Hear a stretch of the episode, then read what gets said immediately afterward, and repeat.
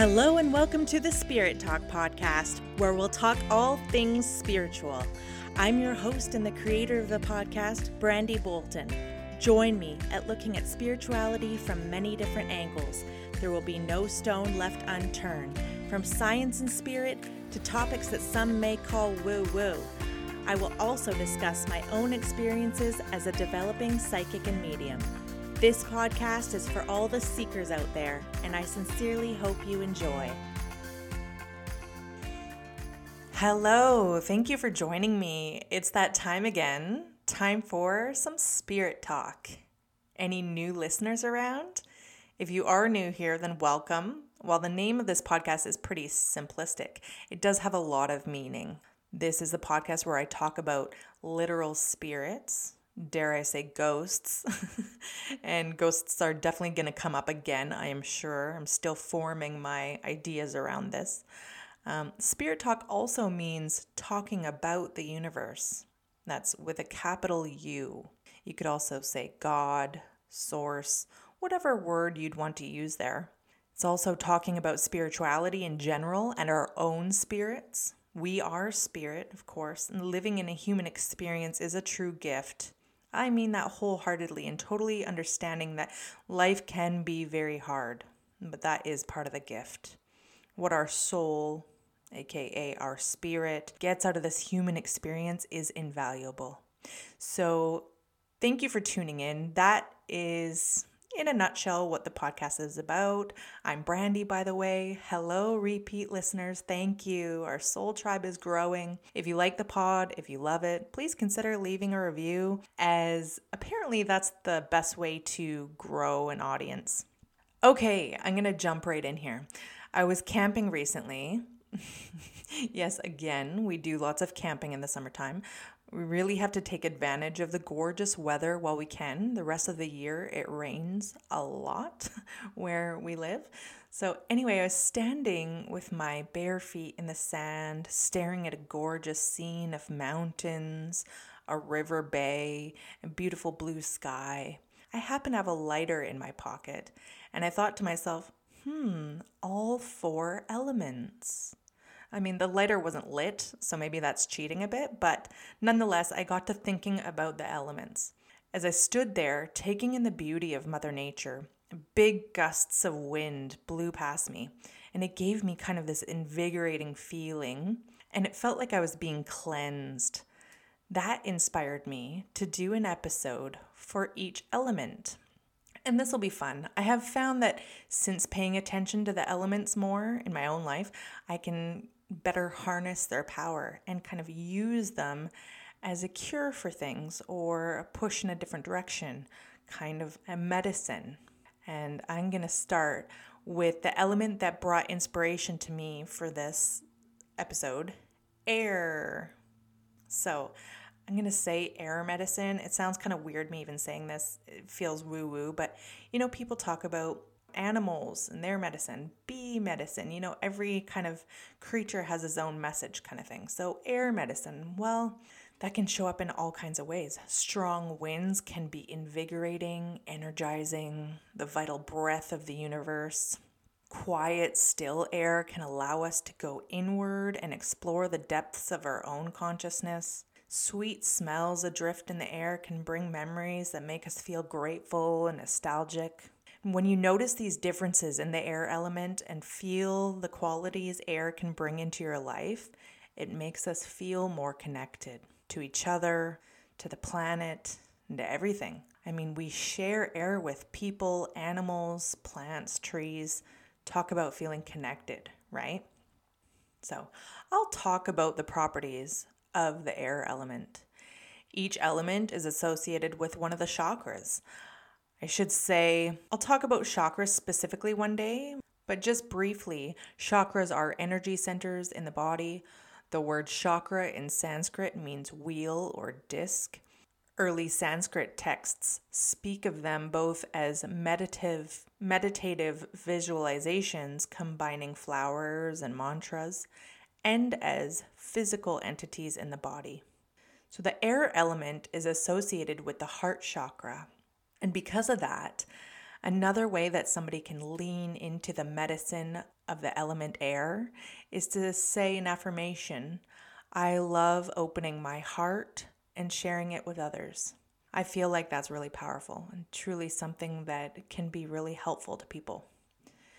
In tarot, the suit of swords has the elemental correspondence to air. It indicates power, change, conflict, and intellect.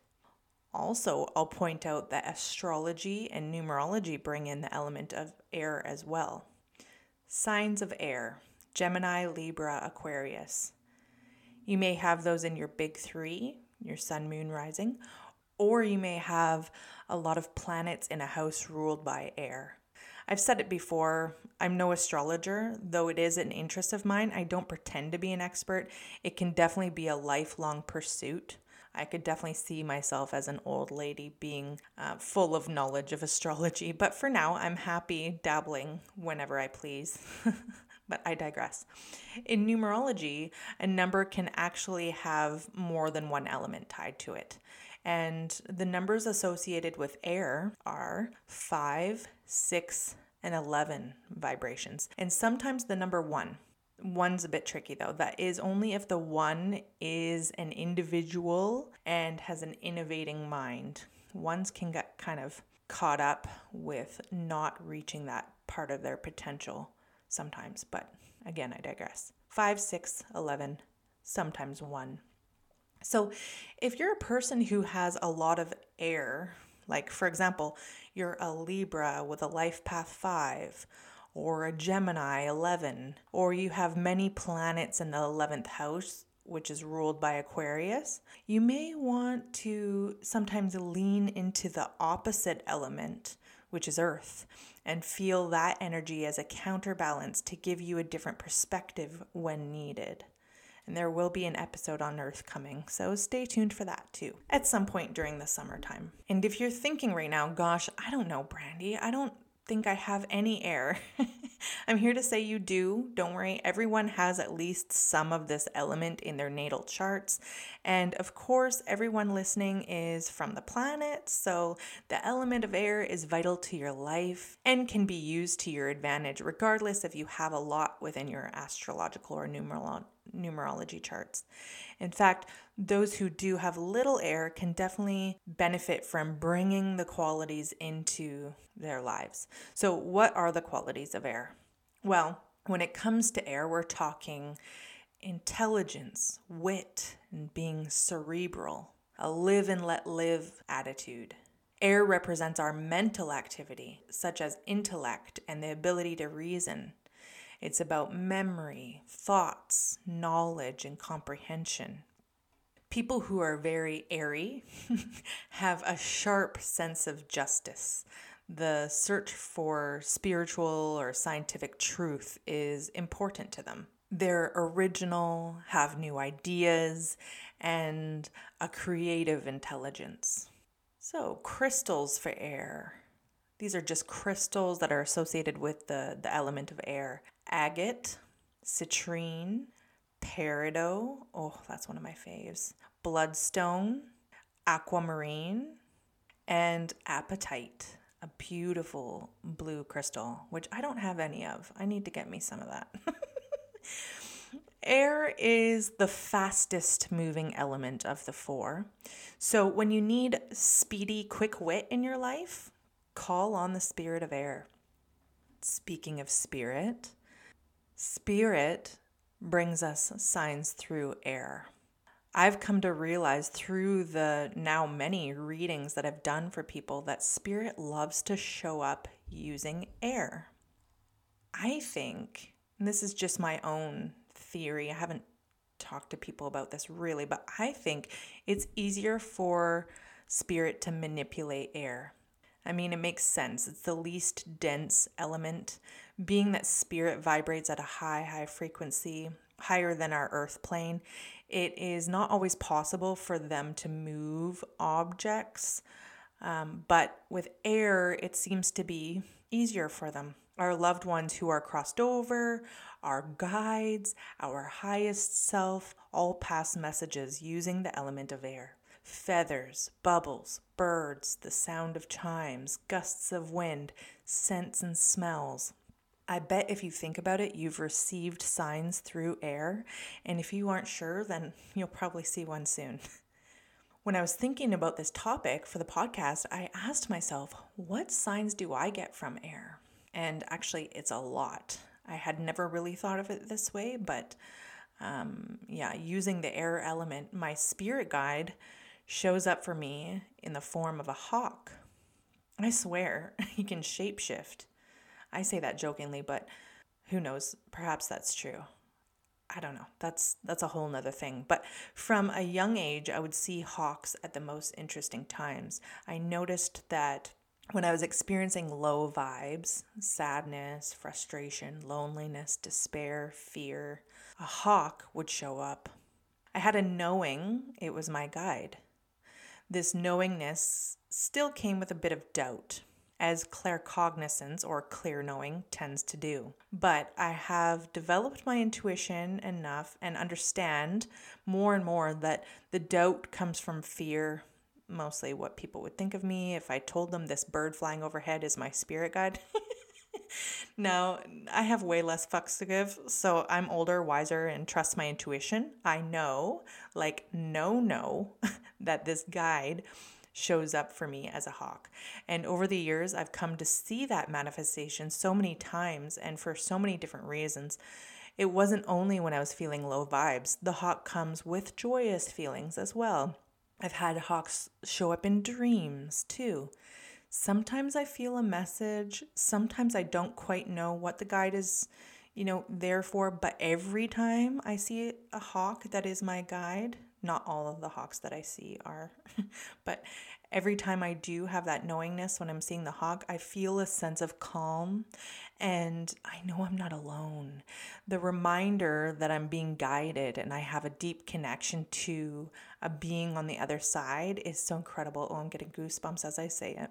To this day, when I see a hawk that my that my guide brought, again, not all hawks I see, but when I see this hawk, I say, Thank you. Thank you. I get other signs through air as well. My brother in law in spirit brings black feathers. I probably said this before on the podcast, I don't know. Normally, one would think of white feathers as a sign because it's the other side. You get these ideas of purity and but black feathers make so much sense for him for so many reasons. And interestingly, I tend to find them when my kids are with me, his nephews. He didn't get a chance to meet our youngest, but I know he sees them, both of my boys, and is still very much my son's uncle. Even though he's on the other side, he's there, he's connected, and he shows us this. When I find the black feathers, it's a reminder that he's aware of what we're doing. He sees he sees the kids and my husband and he loves us all. I also get the message that he does appreciate me keeping his memory memory alive. I've kind of made that a point, you know, taken that on as a responsibility, keeping his memory memory alive through talking about him, photographs, things like that. And here's a little story of a sign through air. Once we were vacationing in California, and it was my husband, my kids, and me on the beach at dusk and I put my face up towards the sky with my eyes closed in a moment of just soaking it all in. And I open my eyes, still facing the sky, and see something high in the air. As I watched it kind of float, I realized it was a black feather. Slowly it fell to the ground and landed right next to my son. I was in awe. Hello, Uncle Dave, I said. And that's the best feeling, being in awe of the universe. Another sign I get is the sound of wind chimes. That's from my grandpa. It was actually Amy Brooks, who I had on the show, uh, who brought that up. She's a gifted medium, a rare one. um, yeah, you can hear our conversation. You can hear it in an episode called uh, A Conversation with Amy Brooks. I like to keep the, the guest titles simple. so her and I were texting one day and she picked up the energy of my grandpa. She got so many neat details, even a horse that that my grandpa had when he was young. He rode the horse around town a lot, apparently. I didn't even know about this horse until after he had passed away. She brought through that and lots of cool, neat details. She's very evidential. And she was kind enough to share this with me. She said, He brings you wind chimes. And I was in my backyard at the time. We were texting just as I read that text saying he brings me wind chimes. And before I could even think about what that meant, two of my neighbors, one on either side, their wind chimes on their back patios went wild. And I hadn't heard them that loudly before, and I hadn't heard them that loud since. And it's like my grandpa was saying, Yes, she's right. I will show you right now. I bring you wind chimes. so he brings the sound of wind chimes through using the element of air. He still brings it to me, but it's softer now. He knows I accept it as a sign. So that's what I mean when I say spirit can manipulate air and they do it to bring you signs. Amazing, okay? Typically, we cannot use our physical senses to connect to our loved ones, but through the element of air, they can bring something that you can see or hear or touch or feel or smell. It's incredible and my idea of a miracle, really. So, dear listeners, whether it's you needing to call in the spirit of air into your life as a medicine or as the push you need in the right direction, or if it's that you're receiving signs from the other side, I encourage you to think about it, get to know the element of air a bit better, be open to the universe speaking to you. And if you do have a story of Spirit of Air, please share it with me. You can join the Facebook group, Spirit Talk a Soul Tribe. All the links that I'm talking about now will be in the show notes. You can DM me on Instagram or you can email me. I'd love to hear your stories. I may even share it on the podcast. I hope you liked today's episode, friends. Don't forget to su- subscribe, like, review, share, whatever you can do. And until we meet again, friends,